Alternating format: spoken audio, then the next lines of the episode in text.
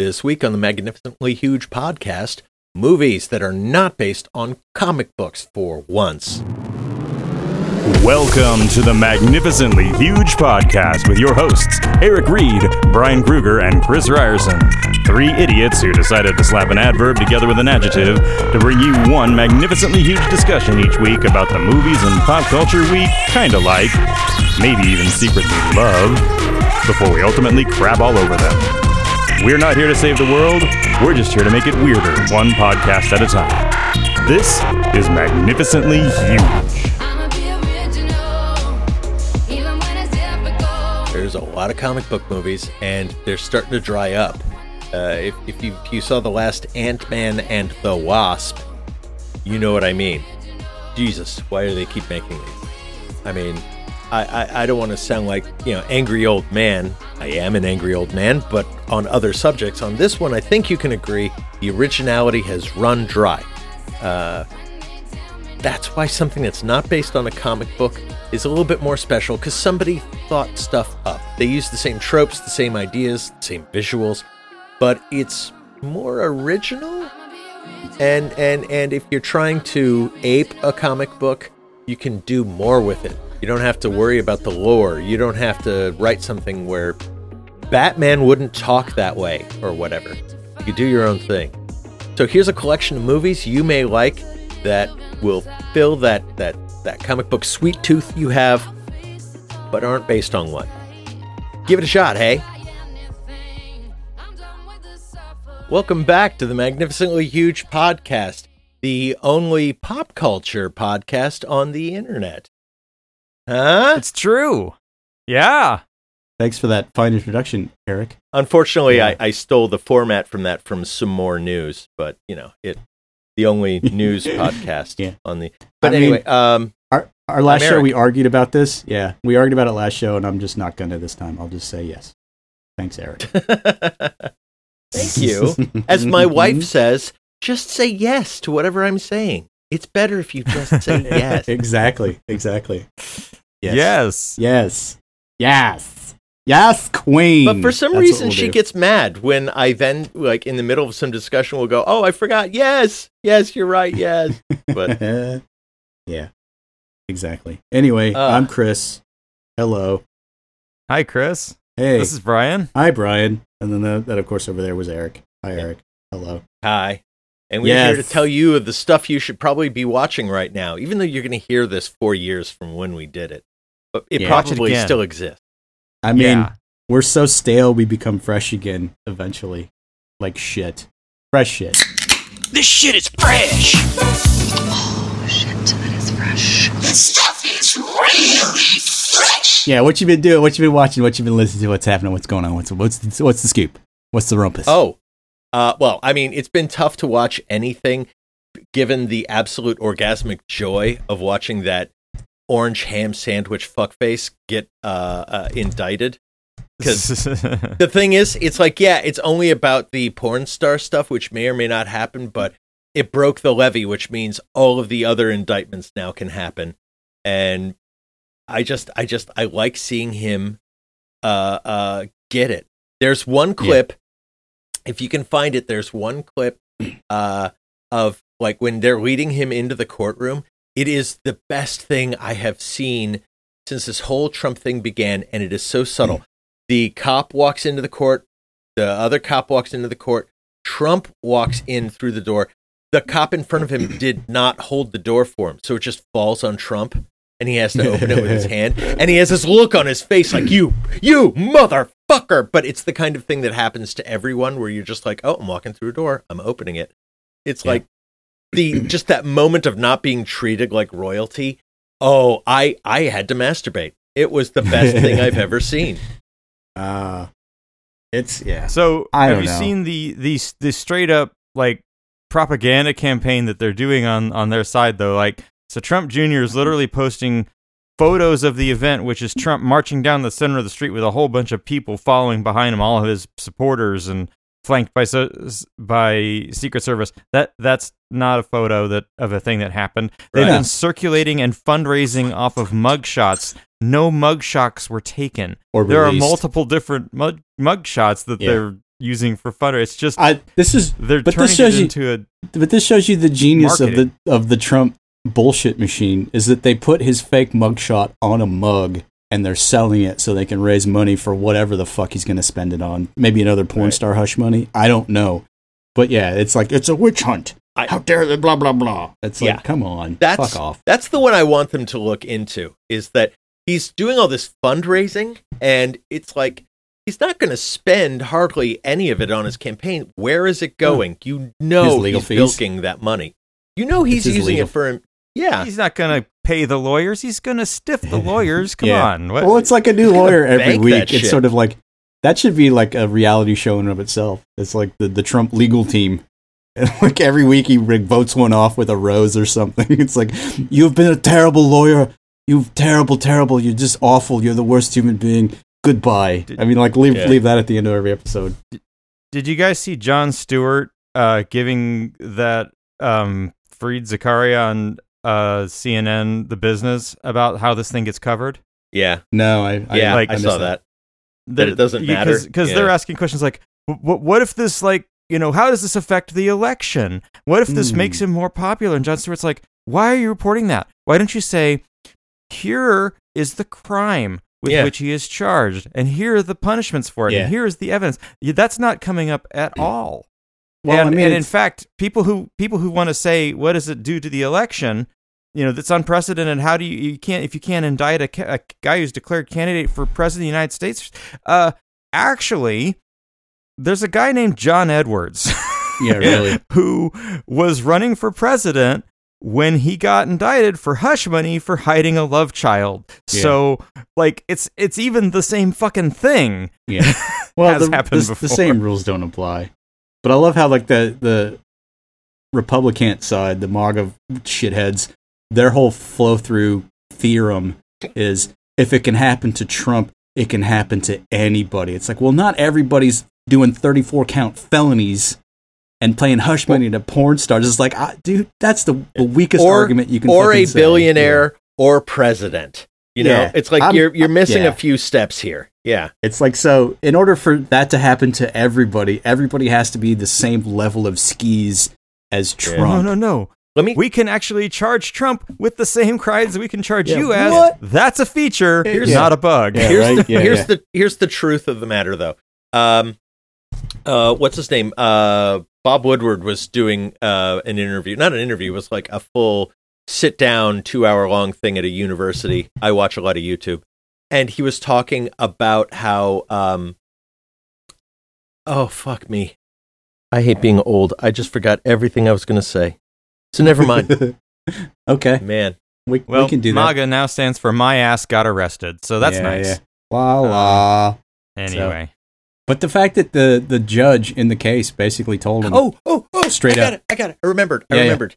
Uh, so he was doing a talk with a bunch of uh, uh, people who were, you know, Trump supporters, and he had asked them all, "How many of you think that uh, he did not do the crime that you know he's being indicted for?" And not a hand went up. Everyone thought he did it. yeah. He's like, and Yeah. how many of you want him to be president? And every hand went up. So it's like we keep talking all of this uh, very rational shit about how he's a criminal who did criminal things and shouldn't be president. The people who support him are literally like, we know he's a criminal. We know he's a bad guy. We know that he's Mussolini. And we want him to run the country. So it's like coming Yeah. at this rationally makes no sense. Just, No, just treat it like it is. He's a horrible criminal person and he needs to be treated like a horrible criminal person. And anything you do that is not in support of Trump, you're going to get all these cocksuckers saying that you're treating him unfairly. yeah. So fuck it. I mean, ugh. but the fact that the judge basically told him point blank, I don't want you shit stirring once you leave this courtroom. and what did he do? He went to fucking Mar-a-Lago and he shit stirred. And it's like, Yeah. dude, did you just not hear the federal judge? It's like you're not going to help your case at all. It's just, it's like he's all just feral instinct, and he thinks he knows the Yeah. best. And it's like, dude, I really hope your fall from this whatever you're I- on is the hardest, foulest fall ever. Because just My I'd theory- be done. And my theory on that is that he knows he's guilty. He knows he's going to lose. and so he needs to start gearing up the machine now to say that Yeah. he is Robin Hood and he got railroaded or something. Yeah. it's like Yeah, this is well, all mean- end game for after he loses this. Tr- this This- He's game. not even that smart. This is what gets my goat is he is being treated unfairly. Every other person Yeah. wouldn't have been treated so fucking nicely. And most people when they're charged with felonies aren't allowed to leave the county, yeah. Yeah. not let alone the state. Yeah. Right? It's just yeah, he is being treated unfairly are- in his favor over and over. Are Arg. you are you suggesting that perhaps there's a double standard in America, sir? Yeah. How dare you? This is the greatest country on No. the planet. And they're- Great big no. pile of shit. yeah, Ugh. really. so I so mean, Eric, any other fresh shit? Yeah, really. Oh yeah, Don't my get- React to actual that. yeah, my actual fresh shit is up. is much less depressing. It's just I had Okay. to I had to go into that because it's history. Fair enough. My Okay. but okay, as I say, I watch a lot of YouTube. I I like just having a thing that's on real quick and you watch it and you move on or you watch another thing. And so there is a channel, actually a series of channels called Weird History. Mhm. And they do little vignettes on weird history. But they've got a side channel called Weird History Food.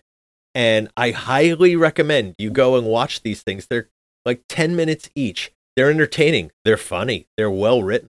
Uh, and they go into the history of things like macaroni and cheese or Cracker Barrel or McDonald's foods you forgot about or the McDouble. I didn't know. I forgot all about the McDonald's, uh, McDLT. The McDeal. the Arch. Do you remember the Oh. Arch? That was like, it was supposed to be the hamburger for grown-ups. And so they tried to basically say, this is a this is a sandwich your kids will hate because it's for grown-ups. and so they have this whole campaign where they're basically telling kids, we now sell food you will think is gross. So the kids didn't want to go to McDonald's anymore. So the parents weren't going to McDonald's. So nobody was buying this dumb sandwich. Uh, that's they- a that's a failure of marketing. That's not McDonald's Yeah. fault. Yeah, no, no, no. It's it's all that. It's all about their marketing Yeah. or their, you know, this this whole channel is so just fun. And I'm- as somebody who just who has been doing low carb for a while now, uh, it's fun to look at food I can't have. I mean, I think Brian had it though. The McDLT is like the the most ubiquitous of all of the shit because it's like basically it's just your your packaging is just basically fuck the earth is what you're Yeah. saying. Uh, Yeah. and it took That- forever for that to go away. Yeah, and that and that only could exist because of the styrofoam boxes. But So- once they yeah, yeah, got rid of the styrofoam boxes, they ended up calling it something else and just smashing the two things together into a sandwich So- and selling yeah. it. so for the for the millennials and the and the Gen Zs, the McDLT was basically a quarter pounder, okay?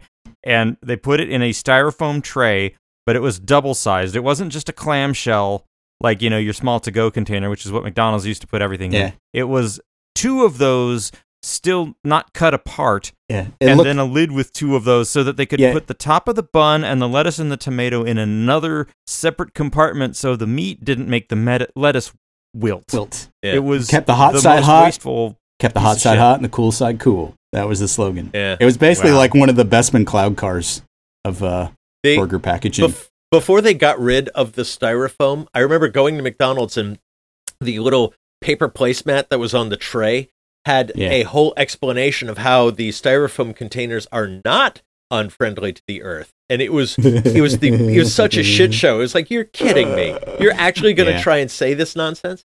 Uh What's yeah, they they uh oh, I did it again. Totally. Oh yeah, that's right. Uh millennials. You mentioned millennials. One in 5 millennials have never tasted a Big Mac. I find that That's awesome. Good for them. I that's probably a love good thing. Can you yeah, do the? I like can you that. do the I like that the kids are basically destroying all this corporate nonsense by simply going "fuck you, I won't." Can you do the song still? For the Big Mac. Do it.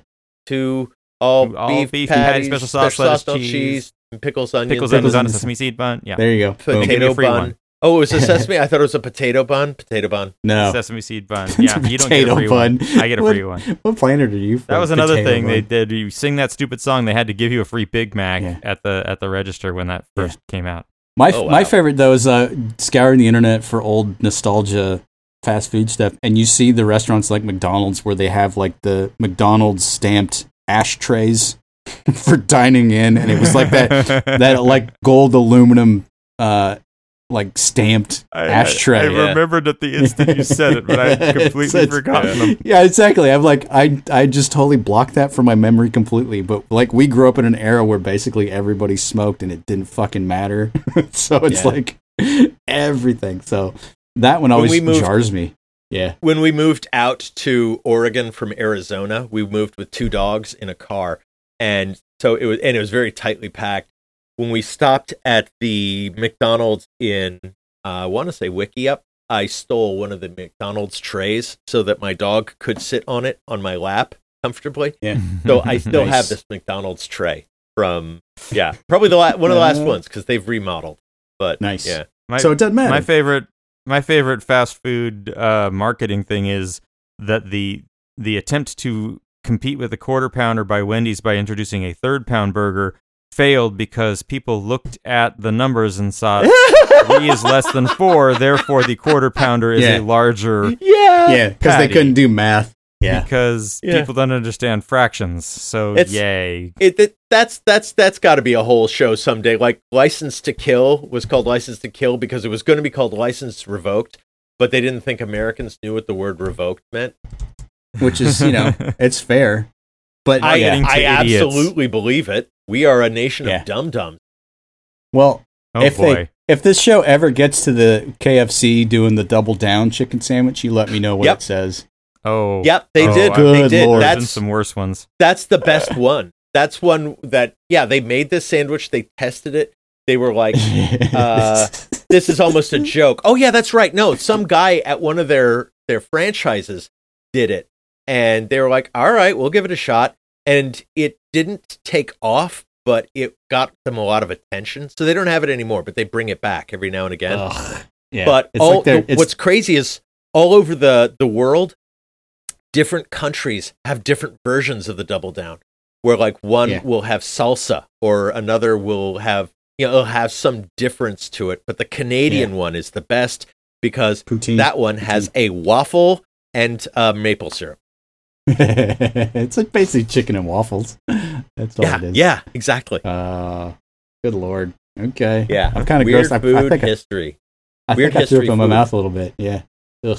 Yeah, that's what I got. You go. All right. nice. Um, nice. I can go. Um, so Chris, you uh, you had talked about your experience at the Depeche Mode concert and Mhm. talking about just big concerts and big stadiums. Yeah. Last year. so uh, my wife and I went and saw the show where the opening act was Evanescence and the headliner was Muse. now, that's just that's like five levels of hell if I'm being honest. But I hope oh you had no, fun. it was it was great. Um, Okay. I don't know what your problem is. I just never clicked with So- Muse. They just annoy the fuck out of me. But that's just me. So here, here was the thing, right? I knew that Muse has put on like crazy big productions. Like, you know, we saw Pink Floyd in '94. I can tell you, Tool does a similar like crazy light show, but I haven't seen a big, a big. I've seen a lot of concerts, and I've seen concerts in big arenas, but everybody just kind of plays in front of the video wall and and does the lights. But I haven't seen a big, fat, crazy production in a while, and honestly, you know, Muse's heyday was 10 years ago. right. So I did not set expectations with my wife at all because I'm like, maybe they don't have the budget for this anymore. I mean, Folks, they have the budget for it. But here's what I have to ask when you, when I hear stuff like that. It's like, uh, how much faith do they have in the music that they got to do, like a big visual thing? It's like, pick, oh, pick no, a no, lane, no, pick a no. Their music, their music performance is also impeccable. They do stuff. They do stuff nobody else is doing with with interesting MIDI controllers, but also. I, you know, I, I do a lot of recordings of these shows, and they sound great in the moment when the energy's up and the volume is incredibly loud. But then you play it back and you hear the mistakes and the pitchiness of the vocals. If I play back the the phone videos of Muse, no, no, they're like in key, perfect execution, nailing it. Like it's all there. This is the full package. Okay.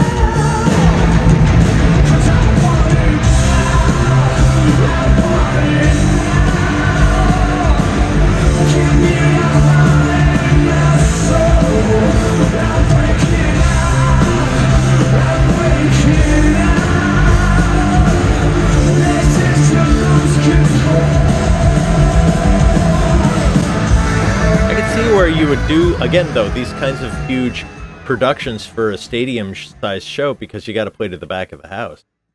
Exactly. Well, this one they had they had so many streamers that they could fill a stadium with streamers going off out of air cannons. They had confetti all over the place. They had snow. But the big thing, you know, they had like these series of videos that that depict their whatever, their will of the people revolutionaries making their masks to go up against the evil fascists. And so they, they show this Mr. video Roboto? of the people forging the mask. Yes, basically. And it's a total m- misdirect because while everyone's watching this video, what none of us noticed was the five story tall fucking inflatable slash robot character of the insurrectionist and its mask made of mirrors that they can sh- hit with lights that then bounce into the crowd while it's looming over the entire stadium. Um, Too much, man. and that wasn't much. the only five story tall thing they had. And they had pyrotechnics and they had all the toys. Like, if they had an ounce of irony, though, they would have had the flying pig. I mean, they. It, it, Look at me! it I'm the flying was pig! at that level. The, there was no airplane crashing into the stage, and there was no inflatable floating over the crowd. But everything else, this was on the level of a Pink Floyd show in terms of production. Well- it was well- nuts. Sure, Brian, but how was Evanescence? I think that's the real thing. Actually, Evanescence, because they were in the opening band slot, they had like an hour and 15 minutes, and Oh, God. they got up there and they played all the hits, and like they, They have did not mul- break, they did not talk. They have hits. They they Yeah, have really. lots of hits. Here's the thing: my Um, wife and I play Heardle every night, and we do the 2000s. And anytime the opening two seconds is some sort of piano riff, our immediate response is, "Is that Evanescence? That's Evanescence." and we have about a 90, I don't know, nine percent success ratio on it. So that's how we feel about Evanescence. I remember No. them trying to like really distance themselves from their Christian rock roots. Did anybody? Yeah. Yeah, because they were on a label that was selling them through the, the Christian bookstores, and they were like, "No, Wow. that's that's bad." Don't Was that the same as Yeah. Paramore? Oh, they were not a Christian out? band? Yeah, yeah. I. I mean, they they met in church when they were teenagers, and and so they got signed to a Christian rock label. But like, we're instantly like, "Please take us out of the Christian bookstores. We're an actual band." Ah, okay. Yeah. Yeah. Um, Uh huh. Wink. No, no, it was a great show. Uh, lots of fun. I had a good time. Uh, I get it. If you're not into the music, then yeah, you're not going to be into the show. But I like those bands. I, I'm- I don't, maybe it's because I had, you know, maybe it's because I had kids at the age that they were into that music, so I heard it a lot, and I'm familiar with a lot of the music. And I mean, Muse is good. Muse I is mean, good. I, they are. I just, I honestly you- couldn't tell you any of their songs. I mean, that's how That you call them into. Queenio Head, I thought was I genius. did call I them thought that was Head. Yeah. I thought that was the smartest thing I'd ever heard. And I, for a moment, I was like, "That's a great idea for a band." And once you told me that it was actually Muse, I was like, "And that is the band that should be Queenio. Head." Yes. Yeah, They're they're totally Queenio Head. yeah. Maybe that's my beef. I don't know. Anyway, Yeah. No, I I had I had a great time. Anyway, um let's talk movies. Uh I went and saw Dungeons and Dragons Honor Among Thieves. how was it? That's my big Heard it was not bad. It is better than you'd think. Yeah. I mean, Um, the bar is pretty low, so yeah. It's all script. Okay? So here's the thing. You've got to give the credit to John Francis Daley and his partner whose name I don't know, but he's the kid from Freaks and Geeks. Who did Vacation? They yeah, they well I think And they Spi- did and no, I think they Spider-Man Homecoming. One of the other ones. no, they did that. They did the Vacation reboot, and then they did the Spider-Man Homecoming. That's Yeah, like well- pedigree. they wrote this and they directed it and they obviously get what makes the source material work um and and the thing is that like the other dungeons and dragons attempts to make dungeons and dragons movies or or any movies like this right when you get into the to the to the realm of we know how goofy and, and ridiculous this is and they kind of fourth wall it and wink at the audience or they take it way too seriously this movie avoids both of those mistakes. It's earnest and it gets all of its humor from using the alignment of and the stats of the characters and playing them off of each other in a way that's familiar to fans of Dungeons and Dragons. So Okay. the the biggest achievement that this movie does is they put a lawful good character on the screen and he's actually awesome. And the characters who are not lawful good find him annoying, but the audience doesn't, and it generates comedy and it works. I don't know how they pulled this off. um, I mean, So- wasn't wasn't so, that the, yeah. the other D and D movie was uh like from the odds had, Jeremy like, Jeremy Irons. Irons. Yeah, just- that's um that's unwatchable. That- and So- Marlon Wayans or something. yeah. yeah. yeah. oh, that's unwatchable. And Jeremy So- Irons taking it way too seriously, proving that Jeremy Irons is the biggest fucking joke. I mean, Yeah. you Yeah, right. really That- need to watch Jeremy. I have Jeremy Irons watch himself, otherwise he gets That- way too out of hand. Eh? that movie goes for high camp, right? Th- This one is just I mean, it's it's actually got kind of the, you know, the the feel of a low budget movie, but we're 20 years on from the Lord of the Rings, so they can do like all the stuff the Lord of the Rings did where they have small characters interacting with large ones and all kinds Right. of locations and creators. And it feels lower budget and maybe it is cuz the effects have gotten cheaper. I don't know, but it's just it it it cares about the source material and it cares about the characters and it gives the characters arcs and it plays to the to the interplay of the different characters. Uh, that's why it works because it has the right script. Okay. Um, definitely check it out when it hits uh, streaming. And uh, the the scene stealer is uh, Sophia Lillis, who is the redhead girl from the recent It movies.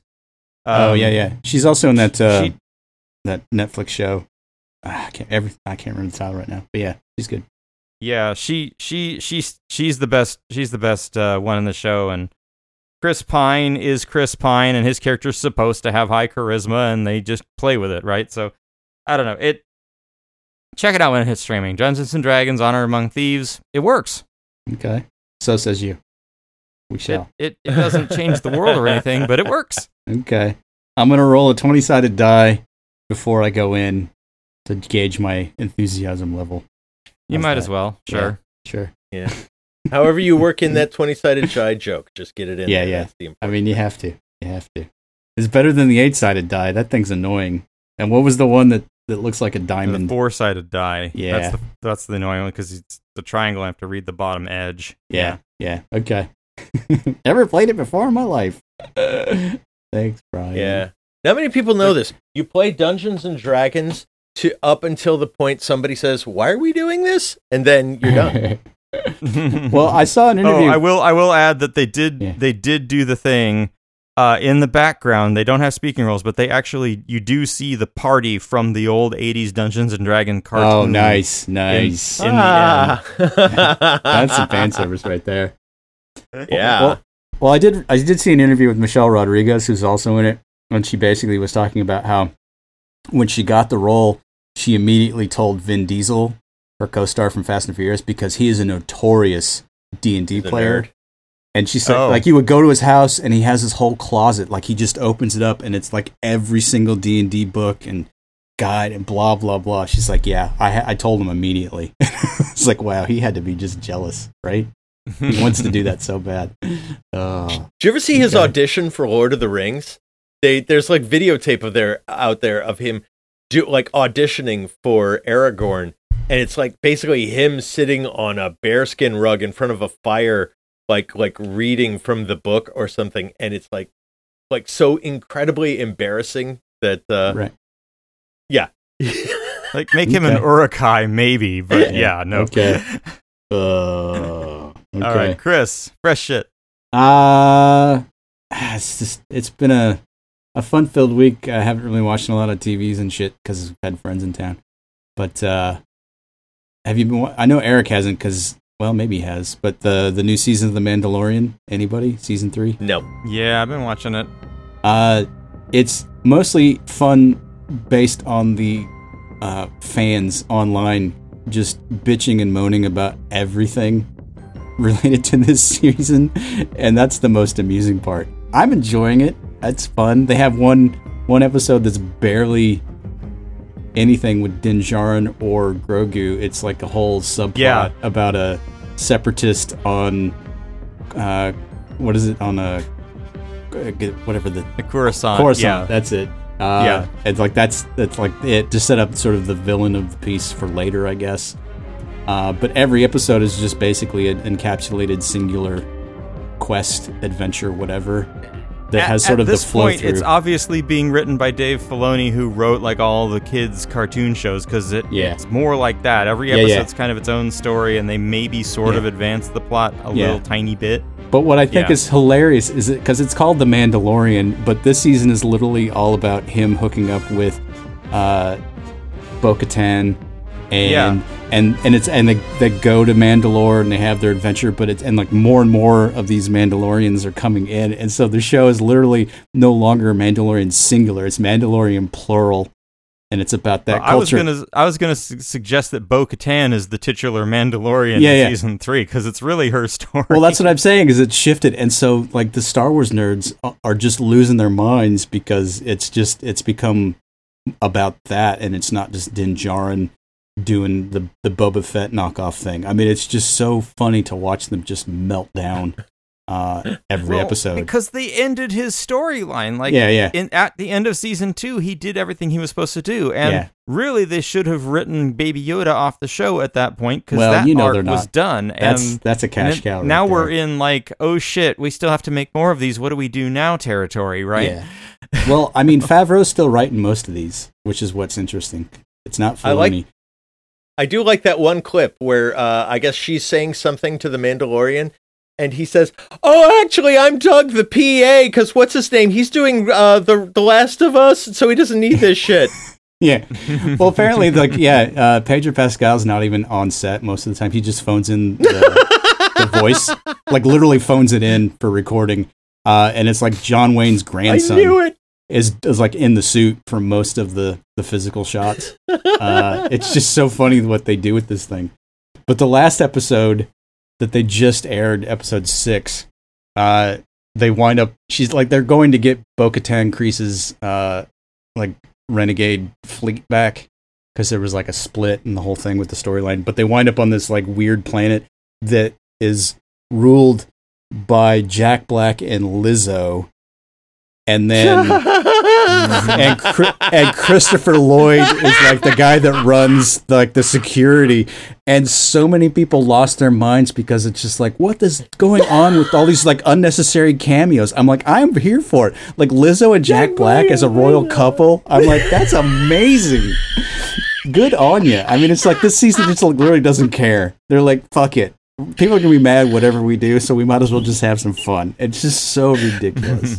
How has no one ever said a sentence with Jack Black and Lizzo before? That is so funny. Yeah. I mean, just hearing it, just hearing it. Oh, Yeah, I'm getting the amazing. vapors. I'm getting the It's- vapors. It's so amazing. So I'm enjoying this season, but I am basically uh, a heretic when it comes to Star Wars. I just I don't care.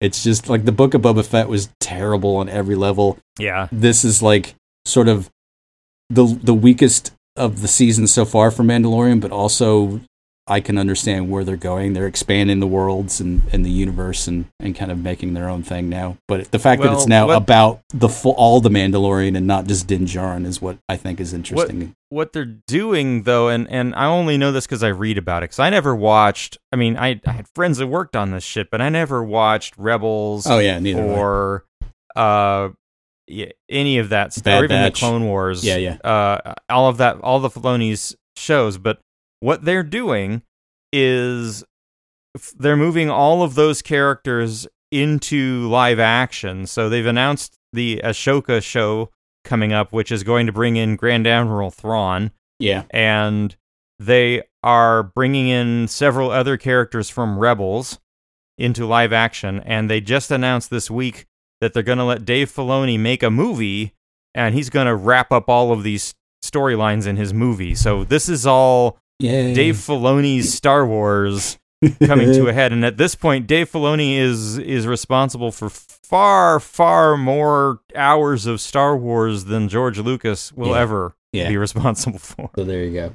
But uh, but yeah, if you like the Mandalorian, this season is actually still pretty fun. I'm enjoying it. So there you have and it. It- it's fun it's actually fine. knowing the behind the scenes stuff that it's like basically the people it's like th- these are the people versus Kathleen Kennedy and her vision of Star Wars utterly failed and so they're like letting people who actually like Star Wars do it. Right. It's good. I, I I like that they're winning.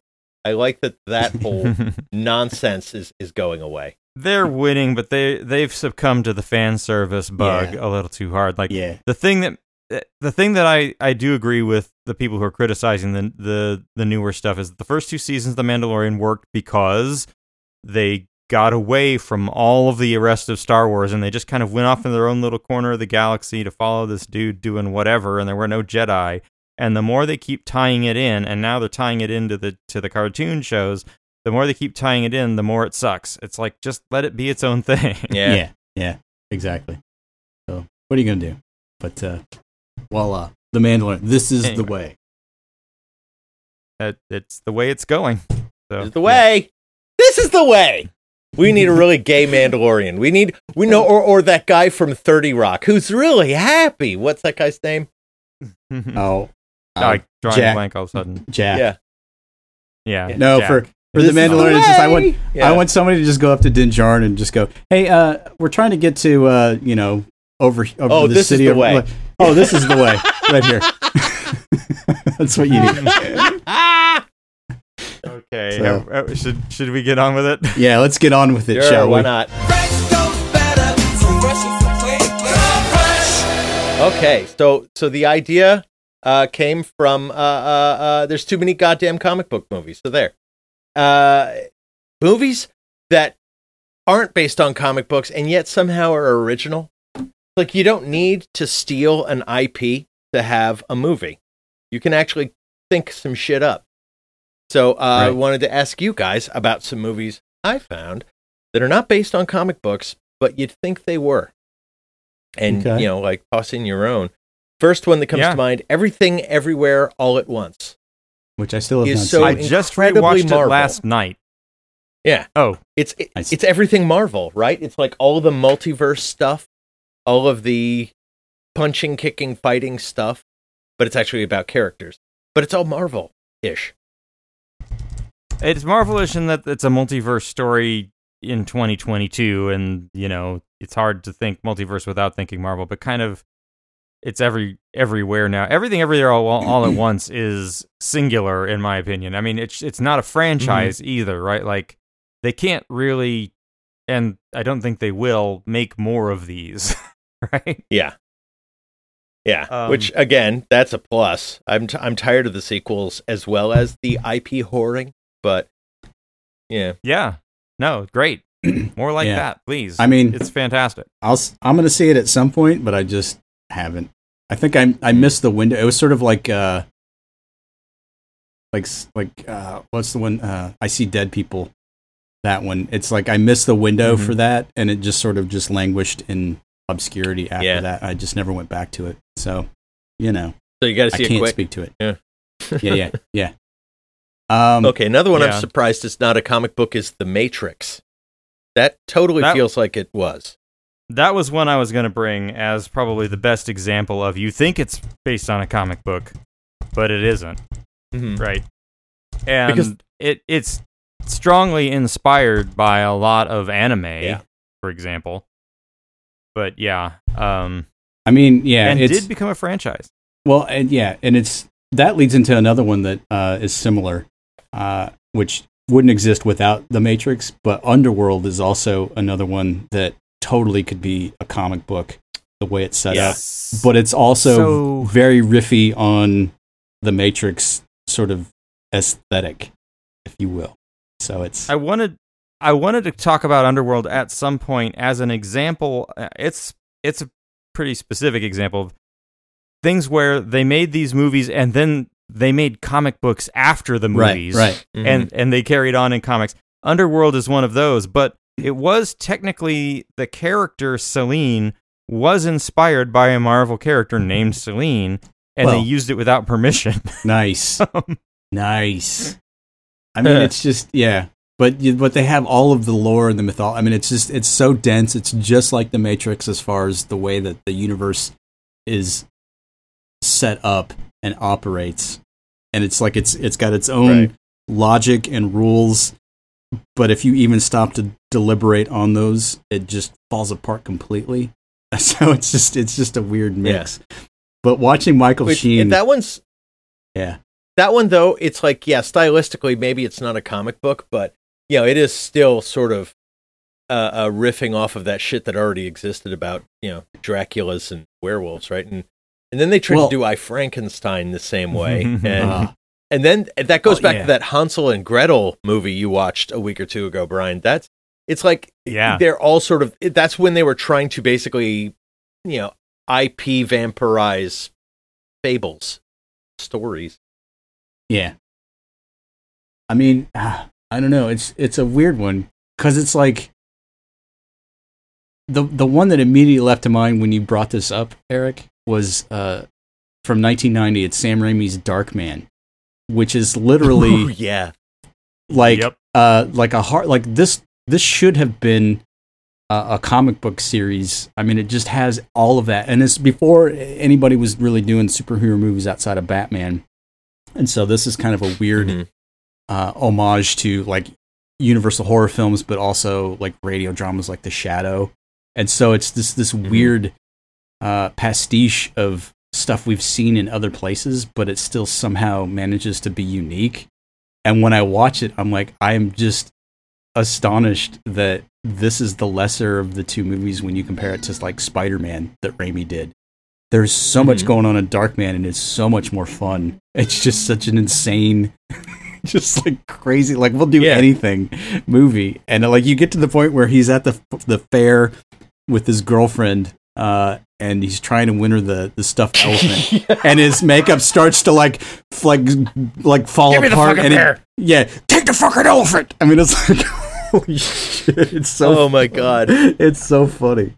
Uh but again i think it just comes down to it, it pulls from so many different things that we've seen already and just kind of repieces them in a unique-ish form that you just assume Right. that it's got a comic but it's also one of those things where it spawned like sequels and merchandise and probably comic books i'm assuming And comic at books, yeah. stage yeah so Yeah, a lot of these, I think, and, and a number of these that I looked at actually, that weren't based on comic books, somebody else must have said, God damn it, how was that not from, and so they made one, you know, Right. like uh, Robocop. Robocop exactly. absolutely feels like a comic book. Right. Uh, where do you where do you stand on something like Toxic Avenger? Was it a comic book? No, it was a totally original, but it, No. it's like one of those that seems like it's based on a comic, kind of. Yeah, I believe it. But not- Yeah, but I'd go not. with that. Again, comics have been made. A lot of horror franchises in general have been translated to comics. Yeah, Like, yeah. Name a horror franchise. There's probably a com- there's a Reanimator comic, right? Like yeah, right. whatever. I bet Uh, there's. I bet Dark Horse could do a kick-ass Toxic Avenger comic. You know, and and probably treat it, uh, you know, like remove the comedy and just make it a brutal, like violent, awesome comic book. Yeah, Rob Zombie's Toxic Avenger.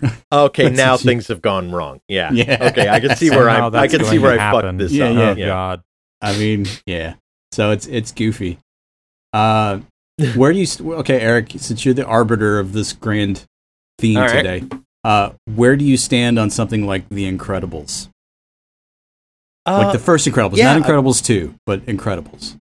Yeah, that's. I think that that counts. That totally counts. It didn't come from a property beforehand. They're they're trying to be Fantastic Four in a way, but no, that's original. Okay. I would, and, yeah, and I'm yeah, I'm surp- I am surprised it's not a comic book. I mean, it became a comic book after because it's Disney. Well, sure. Right. I But, mean, yeah, that's like- just merchandise. crank up the merchandising been- trash machine. Yeah.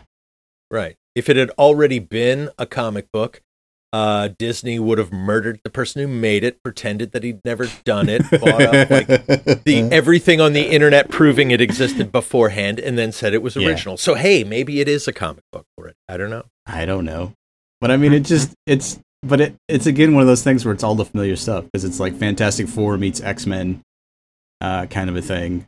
But well, the I mean, it, yeah, Mhm. they took all the superhero tropes and they made Yeah. different characters based off of them. Yeah. yeah, whatever. but the fine. f- but the Have- fact that Have you ever Brad Bird, considered? Yeah. Sorry, go ahead.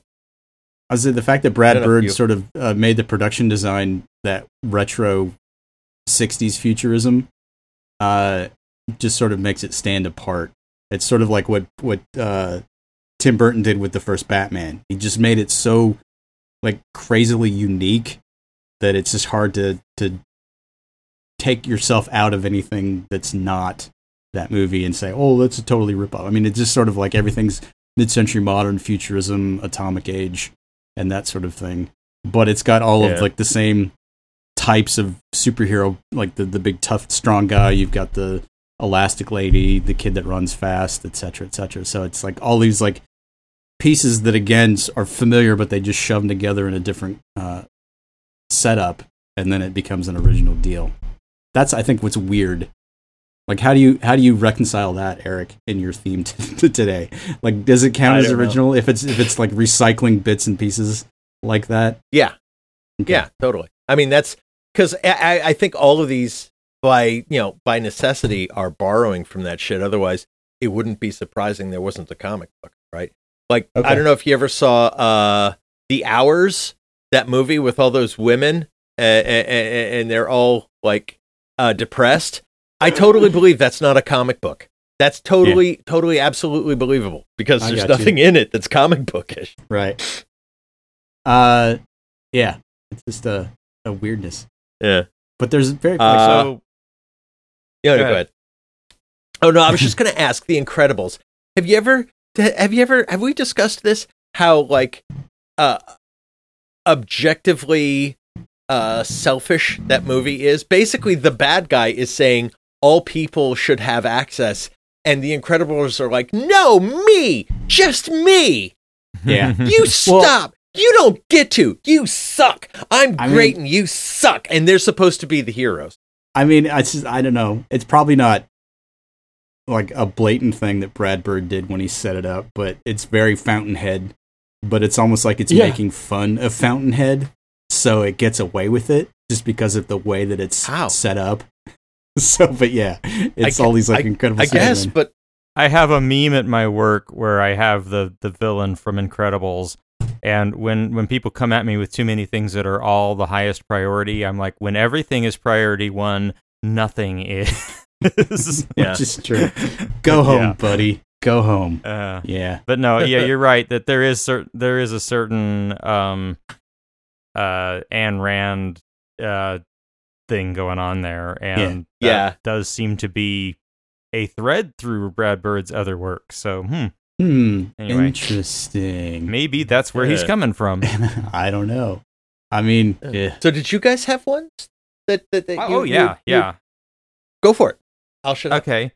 So, um, the Dark Crystal and Labyrinth are both the kind of thing that you think would be based on a pre-existing IP, Mhm. but that were completely new.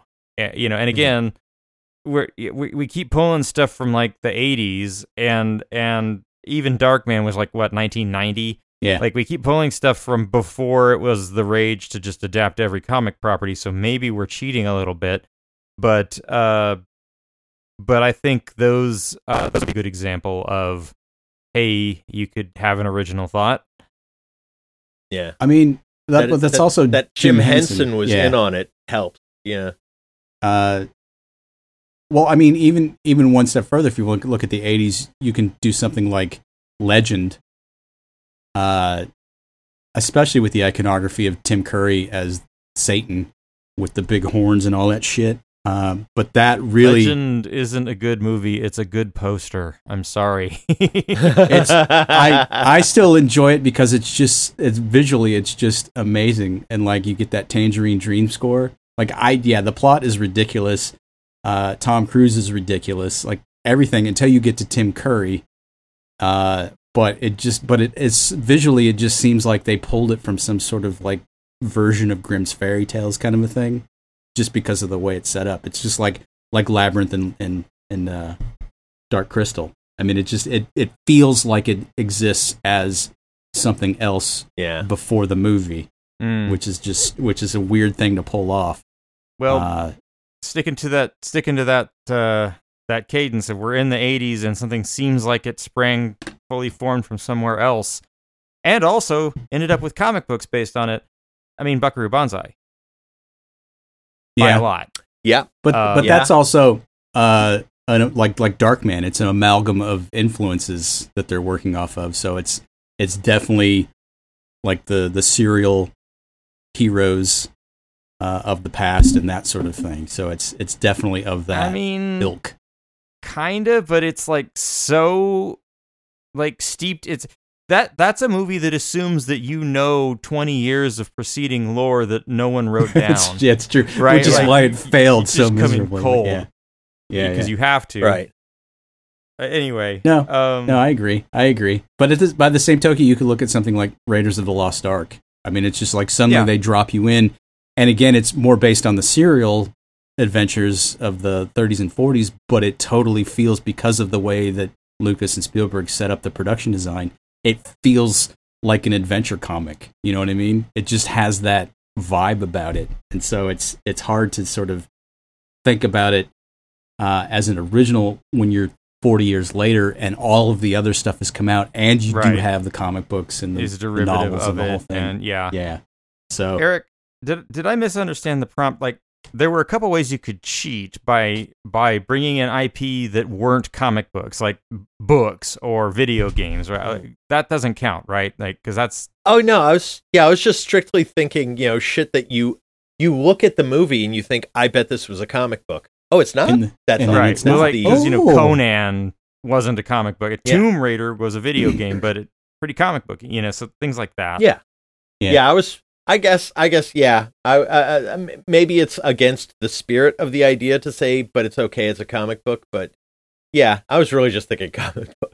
I mean, where Okay. where do you where do you stand on something like Tron? Because that's another one that feels like it has uh, Oh, that's totally original. a, a That was lore like- Absolutely. that should have been a comic. Yeah. Okay. Yeah, that was that was like something that was just made out of what can we do with a computer? Okay, right around that. Right. But you know what Yeah. I mean? It's like once you get into the Tron world, it just it feels entirely like like a comic book story at that point. It's That's you know true. the the fish out of water and just the way that the, this the thing is designed, it just looks like because it's very basic because of the tech they were using at the time, well, but it works. I mean, it was concept You know art what I by by a comic artist, Moebius, right? Like, yeah, no shit. Yeah. yeah. Okay, Well, I follow Here's, you. okay, here's one I came up with. Maybe this is this is like like how I was thinking. Uh, Kill Bill. I would totally believe Kill Bill was a manga. mm, I would, yeah, okay. Yeah, Yeah, I could see that. I could totally see that. Like, he's riffing on all the stuff correctly, but it yeah, it didn't exist. And yeah, there's probably one now. That's another thing. It's so perfect. Most of these, you know, like I said, I bet they have comics for them.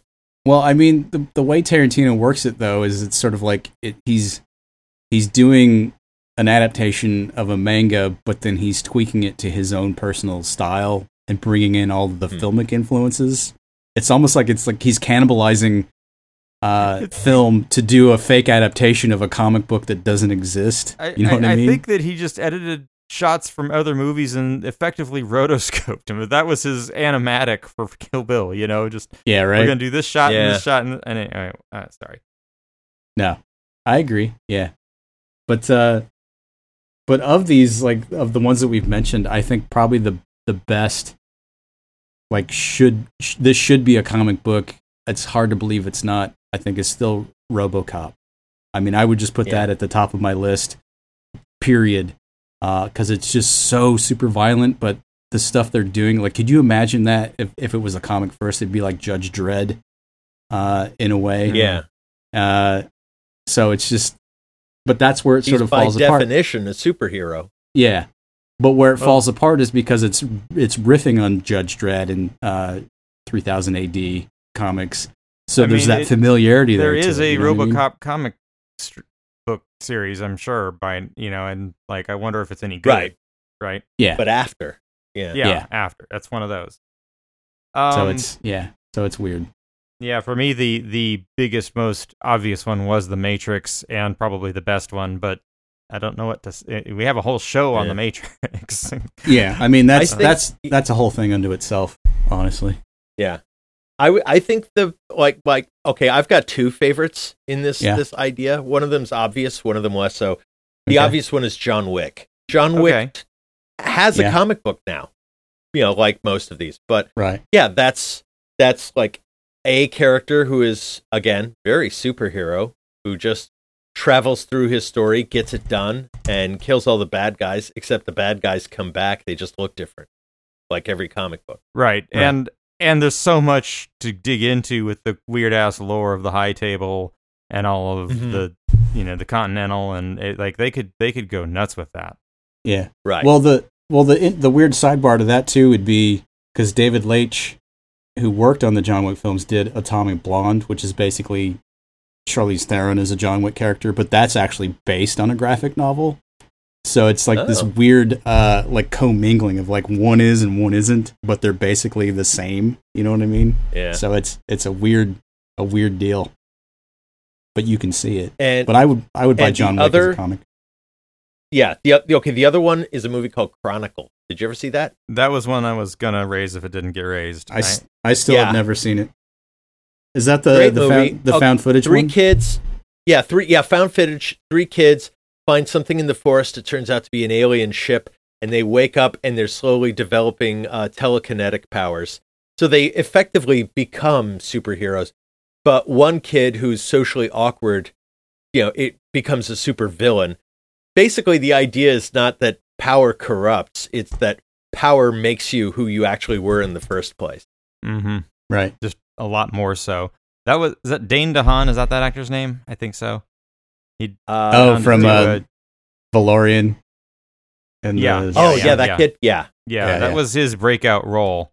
Um, and and yeah, Chronicle, good example of making a superhero movie, but not from a comic. The other obvious example of that is Unbreakable from M Night Shyamalan, right? Shyamalan Right. Ding Dong. Yeah, Which, ugh, which is definitely yeah. it's in the same vein, but it's done so poorly. It's like I, I it's almost like yeah. I mean, if if that were if you were to say I can't believe this isn't based on a comic, it would be I can't believe this isn't based on a comic that a nine year old wrote in crayon on weekend. right? Yeah. Well, the the one that gets me is uh is James Gunn. Uh, years before he got to do Marvel, oh, I think I know what you're gonna do. uh, did Super, which Yes. is which is Ra- Rainn Wilson uh, as a dude that basically just decides to be a superhero uh, and goes his up against girlfriend yeah yeah, his girlfriend or wife, I can't remember, disappears and it, it like drives him over the edge and he puts on a superhero costume and has a hammer and hits people in the head with his hammer Yeah. and his his catchphrase is shut up crime. and that one when you watch it i mean it's just it's it's an indie film basically but it has the feel of like uh, an indie comic like a i don't know maybe not dark Mhm. horse but in that vein where it's just like pretty violent definitely r rated and it's just you can tell james gunn is just having fun in the sandbox at this point because someone let him do the superhero movie the way he wanted to and then like four years later he's doing And guardians of the galaxy and it's now like he's running DC friendly movies. Yeah. so it's just it's just so It's- fu- it's so weird Yeah. It's like Sam Raimi. They both basically made a movie that was an audition script for the w- movie they wanted to make. right. yeah basically So uh, We've I've actually my list is now exhausted. Like everything else was like, oh wait, no, that was a comic. Uh, yeah, mystery. Man, nope, that was a comic. Uh, mm, Yeah. okay, you know. So like, Yeah. I'm kind of, Well, I'm, yeah. I'm out of examples. no i'm with you that was one of the hardest things trying to find examples because half the shit that i Yeah. came up with i would look at it and go oh that's actually based on a comic a graphic novel I was like damn it so it was it was really hard to mine Right. down to the the bedrock and find something that was just you know its own thing so it was a it was a tough chore a, a, a hard Well, I only have a couple more, and so let's call these the afterthoughts, and then we'll wrap it up. But uh, Battle Royale. Did you ever see the Japanese film Battle Royale? and that was that a manga first Brilliant. that was a manga first Uh, was think it? so. Was I it? I think it Yeah. was. Oh, pretty sure it was based on a Okay, manga good. yeah good. All right, I wanted to fuck a couple of these up. Uh, Okay. I would say Natural Born Killers, but then we already have a Tarantino script in this list, I mean, like, and and that and True Romance. That's like, yeah, it's that's his vibe, really. Yeah. Yeah, but although yeah, like like I could see again another dark horse of uh Mickey and Mallory. But Like a ro- yeah, like a road trip one, comic. this one Right. I don't know if this counts or not because this one basically is a movie about a comic book hero that doesn't actually exist. Uh, Birdman or The Unexpected Virtue of Ignorance. Hmm. Hmm. One one that is That on one- my need to watch it soon list because it's back. It's on HBO now, and I have not seen it. But Yeah.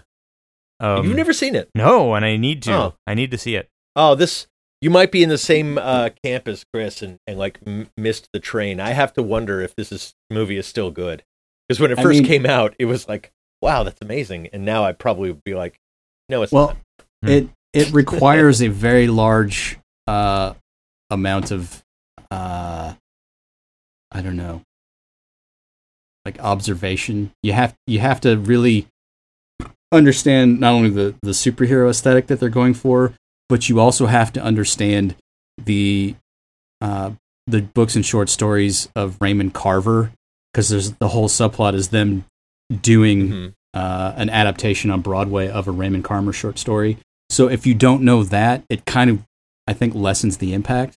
Hmm. But I love Raymond Carver It's- short stories. still- they're the, they're they're spare, they're dark, they're depressing, and so I I really glommed onto that aspect of it. But I don't know it would have the same impact if you really didn't know his stuff. yeah. That's it's. I think it still would work. It's just that the impact of the ending may not make any sense. That Right, will be, right. come out of nowhere almost. Yeah. but yeah, but it's good. I I but I yeah, still enjoy a it. movie shot in a- a- and it's it's yeah a movie that is shot to be like complete mise en scene never cutting right. Yeah you wouldn't think that would look like a comic book but Right. maybe right, it's just right. because they got a superhero main character I mean, yeah, i don't know to a degree, but uh, no, I mean, yeah, I'll give it to you you know, and with that we it's- hit it's- the hour mark. levels. yeah uh, okay, and my last one because it's just so dumb, and I haven't seen it in literally decades since I was a kid, and I'm afraid to go back and revisit. But did you ever see Condorman from 1981, which was the Disney film? oh, on cable starring Michael starring Michael Crawford, who would later go on to do Phantom of the Opera, Barbara Carrera, and Oliver Reed. And it's basically Yeah. about a comic book illustrator who attempts to assist in the defection of a female Soviet uh, KGB agent, and then he's got this like c- like winged suit and the whole nine yards. So he's like a super spy. It is so dumb. I swear I so saw it as a kid and didn't like it then, and as never as we all since. did, as we all did. Yeah. But it's a totally original Disney bullshit live action thing, and it it just right I feel like uh, if it had been a success, we'd have seen so much more Condorman stuff come out of it. But it's just so terrible. But it just feels like one of those that should have been a comic book. You know what I mean?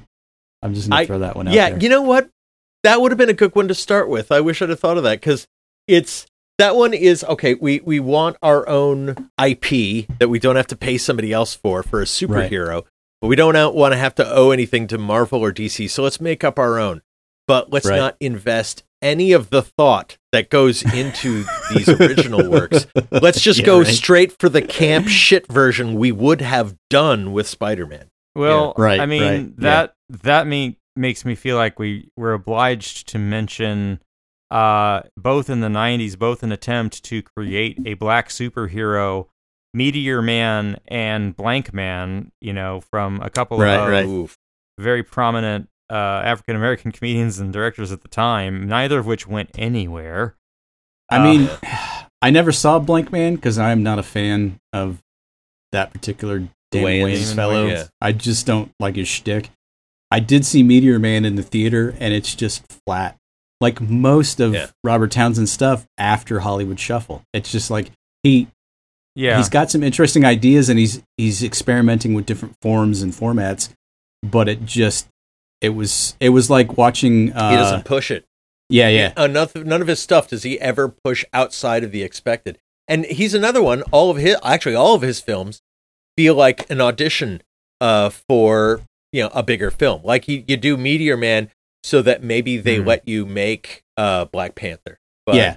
nope. It it honestly felt more like an homage to Cosby's Leonard Part Six, which was just oh my Oh. god, that's like the biggest turd. And that's another one that it's like they wanted to be a spy parody comic book kind of thing, and it just like it's a train wreck beyond train wreck. And they- it's just terrible. They they knew that they had made something so derivative they didn't even call it Leonard. They said, "No, this is part six. yeah, part six. This is after all Oh. of any originality is gone. We're going to cut straight to the horseshit." yeah, yeah.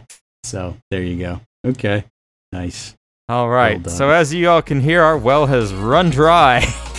just like just like the ideas for comic book movies. yes. Yeah. So uh, so what do you want for nothing? If you want, if you want a different show where we start with ideas and eventually run out of them, why don't you subscribe to the podcast and you can listen to any of the other episodes where this happens. Uh, share it on your social media feeds with your friends. Rate it on iTunes, and if you want to reach out to us, there's links to do that on all of our social feeds at maghuge.com, M A G H U G E.com. And uh, we keep doing this, so you keep listening. We'll be back.